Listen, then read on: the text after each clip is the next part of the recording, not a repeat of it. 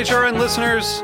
As we celebrate our 15th year, we are deepening our commitment to giving voice to the next generation of food systems storytellers, and we need your help. Our internship and fellowship programs help activate new possibilities for underrepresented and underestimated young people through experiential journalism, audio engineering, and production training. Through these unique programs, HRN helps food equity stewards build essential workforce readiness skills that expand their potential and foster economic mobility. Please consider supporting these critical programs. And with a minimum donation, you can be entered to win a dinner for two at an amazing restaurant in one of eight cities and tickets to a concert at a great venue in one of those cities. We have incredible partners across the country who have donated, as they also share our passion for helping to educate the next generation of food systems storytellers. Check out heritageradionetwork.org slash 15 to donate and enter to win today. That's heritageradionetwork.org slash 15 to donate and enter to win today. And make sure you donate before March 31st. Thank you. In the Tuxpan region of Jalisco, like in many regions of Mexico, agave spirits are integrated into the fabric of daily life. They're part of the religion, literally. The spirits, and they're almost always called some form of mezcal locally, even though they are not certified. The spirits are served at every one of the community's many religious fiestas. So when the production of these spirits is at risk, literally the cultural heritage of the entire community is at risk. And that's what's happening in one community in Tuxpan.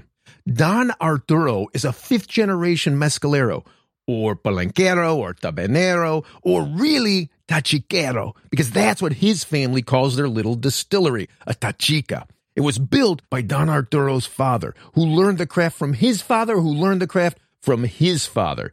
And add one more father, because Don Arturo is, as I say, fifth generation. So Don Arturo's Tachica is a hillside gem. A couple of clay-topped steel pot stills, in-ground fermenters, and an earthen oven overlooking a forested hillside. But that hillside is eroding.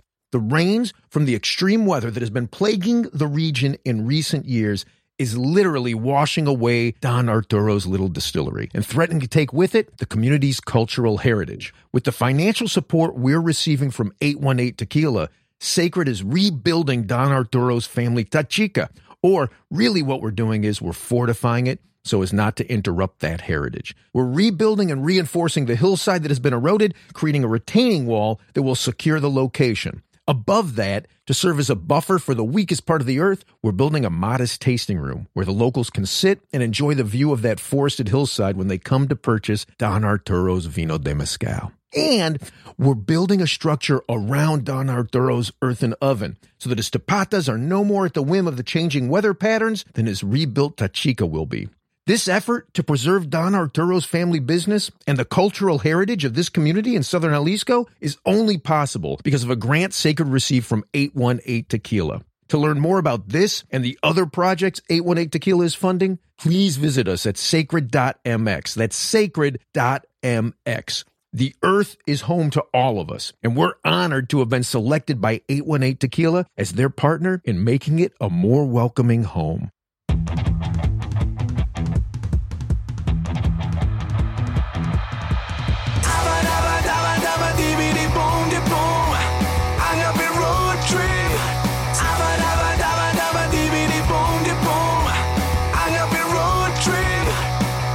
I'm Bank. And I am Chava Periban. And this is Agave Road Trip, the gluten free podcast that helps Gringex bartenders better understand agave, agave spirits, and rural Mexico. And today, live from Miami. Hey, hey, hey, hey, hey, hey, not so loud. Oh. Since we're sitting in a car in Miami Beach, sitting right next to each other, we don't want to anger Roy by talking into each other's mic. So we have to keep the mic close to your, closer to your mouth, Chava, closer to your mouth, and stop raising your voice. This is going to be the quietest we've ever been. I just think you sound like a creep right now.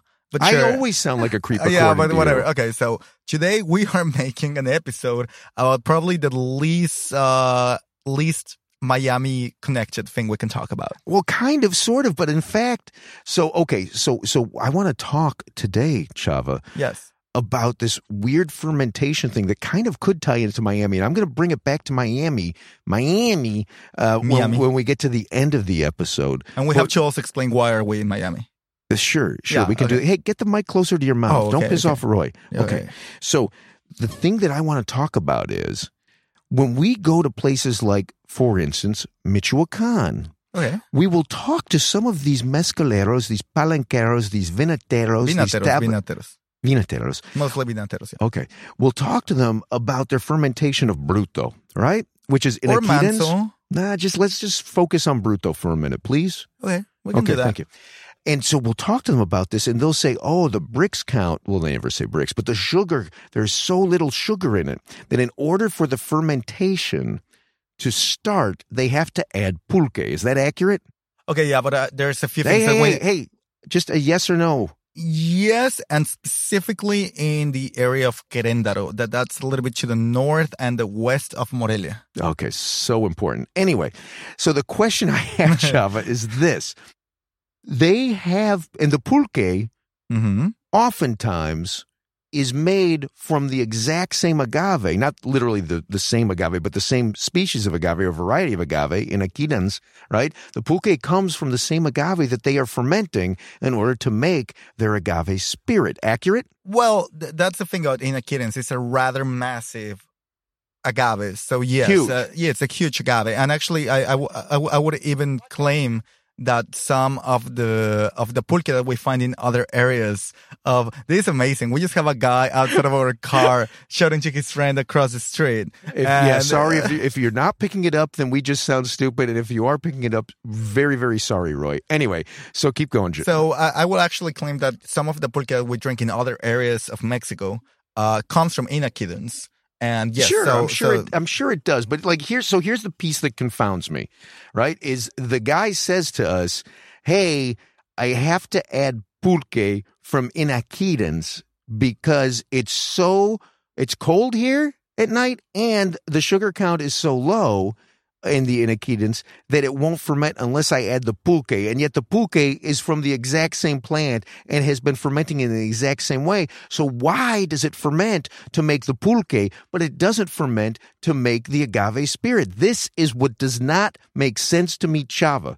Science me out. Well, okay, I uh, I don't have a specific study to quote or a specific uh, piece of research that I that I Because we're sitting in a car in the middle of Miami Beach. and yeah, and because this is probably not something that will give you a research grant, That's but fair. I have a few suggestions. Yeah, please. Suggestion number one. Number one. There's a reason why tequila usually doesn't ferment with uh with fibers, and the reason is if you have just pure liquid, Yeah. fermentation is a lot easier. In the case of pulque, you don't have fibers. Why, why, why, why? Okay, I like this, but why is it easier? Well, honestly, I just think that there there is less. I, you know what? I love this. Uh, hey, audience, just so you know, anytime Chavez says "I think," it means he's not done the research and he's trying to cover his ass. Okay, go ahead, Chavez. well, I just honestly think that yeasts really love just swim in clean, beautiful waters.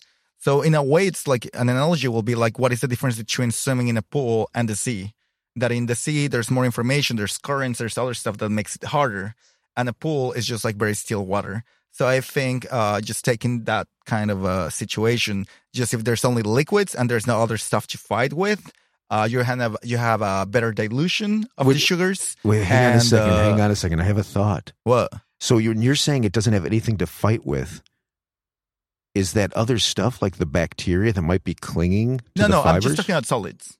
Right? Could it be bacteria clinging to solids? No, and it's fighting with the bacteria in order for those sugars Mm, that, to. that's a stretch. isn't? Yeah, I think that's a Is it? Uh, yeah. Okay. Well, like, let, I'll give you the benefit of the doubt, but I think that's a stretch. and the second thing, uh, what what I think it's uh, it's easier for pulque to ferment. Usually, it's because uh, the volumes are very different. So a, a, a very constant thing that we get to see in Michoacan Yeah. is that they don't have fermentation tanks as they do in Oaxaca, where it's like let's say one ton and they're above ground. These guys have massive fermentation tanks made out of stone.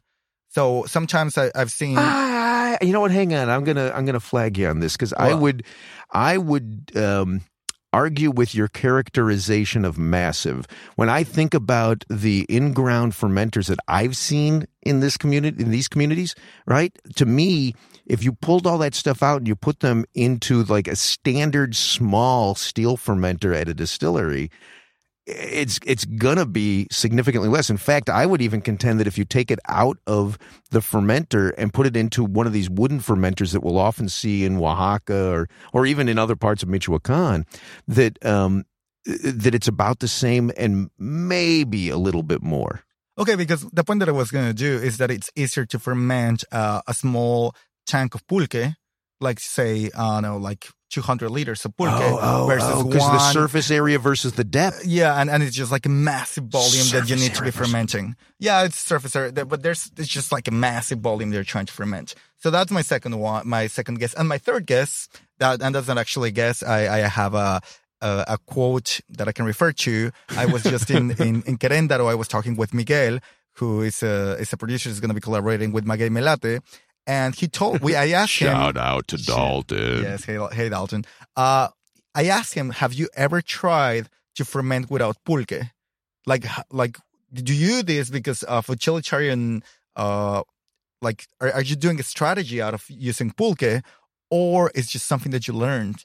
And have you ever tried to do fermentation without pulque? And he said, uh, this is the way that I learned. I will never dare not to use pulque in my fermentation. Huh. So, so if I'm hearing you correctly, and maybe I'm not, but if I'm hearing you correctly, in essence, he's saying, "Oh yeah, maybe it works. I don't know. This is just how we've always done it." And I'm not going to risk 12 tons of agave to And- figure it out. Oh, that's interesting. Because the to me, the whole idea of the risking of the 12 tons is that experimentation that you talk about so often. Yeah, but there's things you don't want to experiment with, right? Like a like a huge tapada, it's such a massive investment for these people that cannot afford to lose one of them. Okay. Okay. So I like all of that. I think that answers the question, at least for me. I don't know if it does for you, dear listener. But my next question then, Chava, would, Yes. my, next, my next point would be as we're sitting here in Miami, mm-hmm. Miami, I'm dying. As we're sitting here in Miami, Mhm. right? We're in Florida, southern Florida, which is full of agave. I, I will guess so. Yes. No, no, Uh, there's yeah, no yeah. guessing about it. I'm telling you. I this is a fact. It's full of agave. Okay. And and I get why nobody would be making booze would be, would be uh, distilling agave down here because trying to get a lot of it together um, would be difficult. Okay. But I wonder if somebody down here isn't making pulque. Uh, well, there is. Uh, well, th- this is actually something that I that I uh, that I'm not sure, not so sure about, in the sense that remember when somebody told us that when the whole tequila boom was happening, a bunch of industrials wanted to plant tequila plants like tequila bevers by the coast, and By the coast here? no, but the coast of tequila. Oh, Uh, the oh, coast okay. Yeah, Jalisco. yeah, yeah, yeah, And yeah. it was like the the plant was so pampered that it grew very big, so everybody was very excited, but then it didn't have really high sugar counts. Oh, I have no it- it- recollection it- of this. I was- was there. Yeah, you were there. I Was I drinking? I nope. I, I actually probably mentioned this in another one of our episodes. So uh, yeah, I should start Uh, listening to our podcast. Is what you're exactly. saying? Yeah, Okay. that's that's Okay. definitely my point. Yeah. But uh, what might be the case is that most of the pulque that I hear, and this might be so wrong. I hate that I'm gonna be saying this. Uh, I kind of love it. most of the places where they harvest pulque, can I say harvest? Like how sure, would you, sure. yeah, No, that's that's that's fair. Yeah, you're harvesting pulque. where they yeah, well Yeah. where they where they collect pulque Yeah. from the agaves, they tend to be in rather cold areas.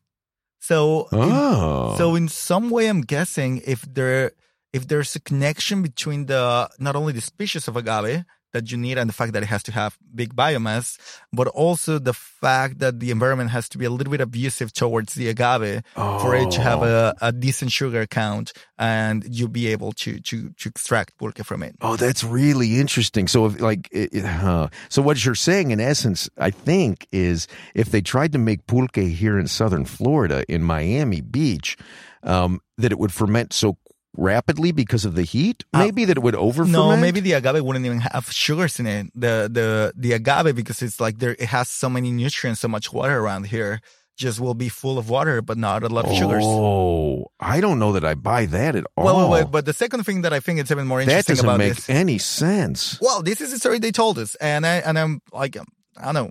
Uh, I, That doesn't make any sense. Now let's go back to exactly what you just said about the Bruto, where we know that that doesn't, as a species, have a lot of sugar in it, which is one of the reasons why they say, at least, that it takes so long to ferment. That it's a, a much, in fact, this is what we heard from our friends at La Luna, is that it's got like a 20th of the sugar count of a Blue Weber. Oh, wow. So they actually I didn't know measured it. So, you know, from that standpoint, if it were a lack of sugar, I'm not buying it. Like I, I can, I'm totally into the idea that the temperature is so hot here that it would ferment too rapidly, and you'd only have about three hours in which it would be, Yeah, yeah, uh, yeah, it would yeah. be delicious.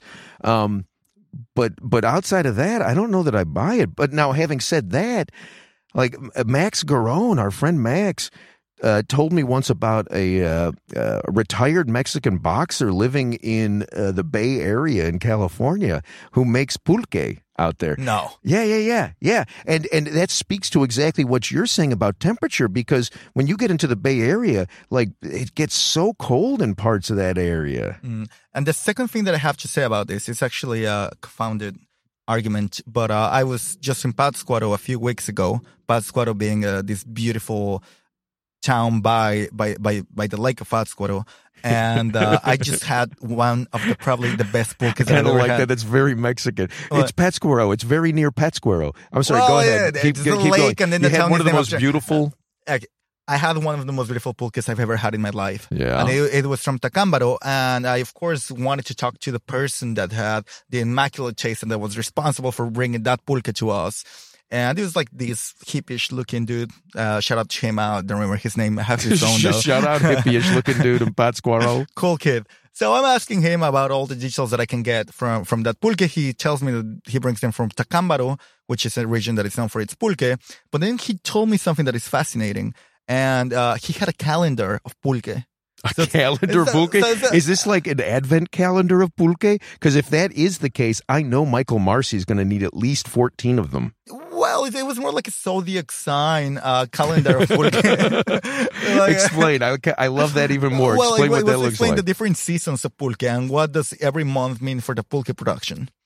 uh, in, in terms of how rapidly it ferments or how viscous it like is? the, this is this is uh this time of the year makes pulque behave like this. This time of the year makes pulque behave like that. During the rainy season, you cannot harvest it. That kind of situation. I'm I'm guessing that he wouldn't say that like one season has more delicious pulque than the oh, other. Oh, but it's just he did. different. Oh, he did. He oh, oh did. Oh, definitely he did. And this is my whole argument. And I'm going to take it back to, to Mezcal. Yeah. But what he said is that because he has to go and buy the pulque from Yeah. these people Yeah. and he, like Pátzcuaro is like two hours, like an hour and a half away from this town. They have to buy enough and then preserve it for the week. okay. Yeah, right. So, so the way they preserve this, they buy it as a aguamiel, not as pulque. What? You're What? moving the mic back and forth Oh. from your mouth. You're going to drive Ray nuts. Anyway, keep going. Anyway, so uh, so he was explaining to me that they just not like they put it in the fridge. Mhm. They they don't freeze it, but they put it in in in a Yeah, refrigerator. sure, sure. And that somehow that pulque was starting to get very beautifully delicious. And then he Mhm. started talking to some producers, and they will always tell him, "Yeah, yeah, the best pulque of the season is always in December and January because it's so cold. And if you extend It's a slower fermentation. if you and what it's he told me this not absolutely sure i need to peer review it but what he is saying is that it's a common commentary for for producers to say that if it takes longer to ferment Mhm. it's just going to be ha- have a better taste and then they're artificially doing that by putting it into the fridge and therefore some of the pulque that they have at their place in Pátzcuaro it's delicious That's funny. I don't know that I'd say it's artificially. well it's a fridge it's not, it's I, not the environment I, I get it. I get that. I get that. It's funny if you read um, uh, Sandor Katz's books. He refers to the refrigerator as an anti-fermentation machine. yes And yeah, for that exact reason. And, you know, he always recommend, I shouldn't say he always recommends, but oftentimes in the book, he'll recommend uh, putting whatever you're fermenting in there to slow down the fermentation for the same reason. And second part of this comment, I was talking with Dicen Miguel in Yeah. and told him like, do you have a preference of pulques when you're doing fermentation? Yeah. Will you just like go and find any pulquero that makes any pulque and throw it in there and it's like, does it give you distinct results? Yeah. Both in how good is, is it to kickstart fermentation Yeah. and the flavor that you get out of the final spirit? Yeah. yeah. And he said, no. As in mezcal, there's pulque and there's pulque. It took me years to find the producer that I love and that I trust. Uh, he gave me the name of a person, the name of a town, and he said, like, after years, these are the guys that I stick with. Huh. And I love what they do. And they're using different agaves, or they only use one. Like this comes back to my mind about Yeah. that tasting we promised we were going to do of the different pulques or the pulques made from different agaves from the same producer or the same region and the And right then- the side by side. and another side by side that could be fascinating. And Yeah. the only problem is we need to be able to find the money to buy 12 tons of agave that Miguel can play with.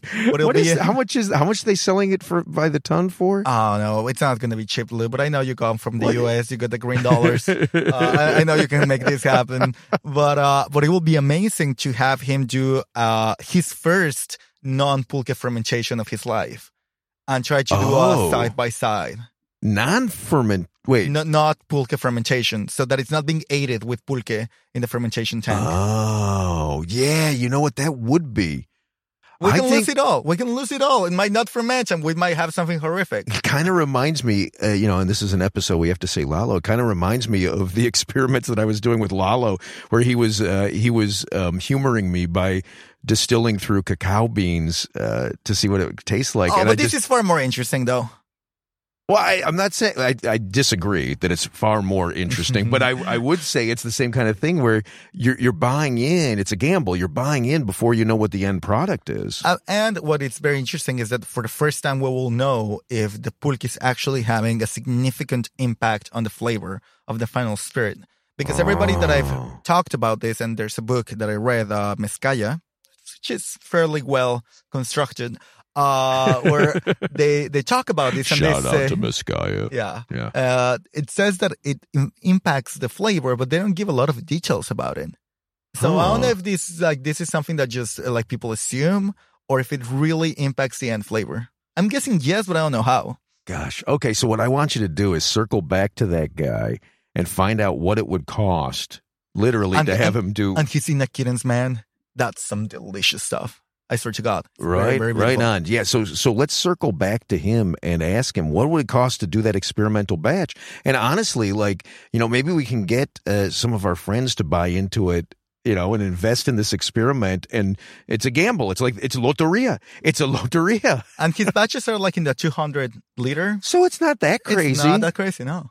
Okay, we're gonna do that, and Oh, then Lord. and then uh, uh, we're gonna circle back to you, uh, dear listener, and let you know what the results were. The only problem that I have with this episode is I don't know how clear we were in the explaining what the hell we're talking about, but sure. I, I think we were. My only problem is that you keep moving that mic from your mouth, and you're gonna you're gonna make Roy's life miserable. Well, you're, I can see the volume of your mic is super high, so I think you're going to make his life even more oh miserable. no, mine isn't super high. Yours is super high. Look Anyways, at yours. we need to stop this episode right now. Thank you very much, Lou, for entertaining me again. Hasta Adiosito. pronto. This has been Agave Road Trip, the podcast that helps gringo bartenders learn about agave spirits. Your hosts are Lou Bank and Chava Periban. Sound engineering by Roy Sierra. Theme song performed by Gabriel Oliveira and Mark Rico. Sign up to become a road tripper and listen to more episodes at agaveroadtrip.com. If you enjoyed this podcast, please let us know. And if you hated it, recommend it to your enemies. You can also find us on Facebook and Instagram. Lou is in charge of our social media, so if he happens to sound like an old man, forgive him. He is one. Agave Road Trip is a production of 10 Angry Pitbulls, Inc. Agave Road Trip is powered by Simplecast. Thank you for listening to Heritage Radio Network.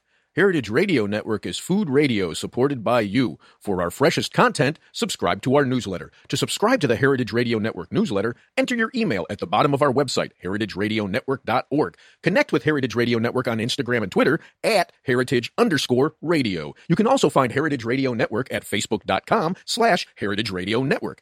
Heritage Radio Network is a nonprofit organization driving conversations to make the world a better, fairer, more delicious place. Heritage Radio Network couldn't do that without support from listeners like you. Become a part of the Food world's most innovative community today. Subscribe to the shows you like, tell your friends, and please join the Heritage Radio Network family by becoming a member. To become a member of the Heritage Radio Network, click on the beating heart at the top right of our homepage. Heritage Radio Network can become addictive. Programming you here on Heritage Radio Network can drive you to eat, drink, and listen to more programming on Heritage Radio Network. If it drives you to drink, please do not drink and drive. Drink responsibly. Eat responsibly too, and listen to Heritage Radio Network responsibly. To listen to Heritage Radio Network responsibly, wear protective earbuds. While wearing protective earbuds, do not drive or walk. Sit in a comfortable chair. If that comfortable chair has a hard seat, please remember to get up and stretch every 30 minutes. If you get up and stretch every 30 minutes, do not stretch beyond your abilities. Stay within your defined stretching capacity and consult a doctor who specializes in stretching. If you do not have a doctor, listen to all the shows on the Heritage Radio Network. There has to be at least one doctor among the Heritage Radio Network podcast hosts. Thanks for listening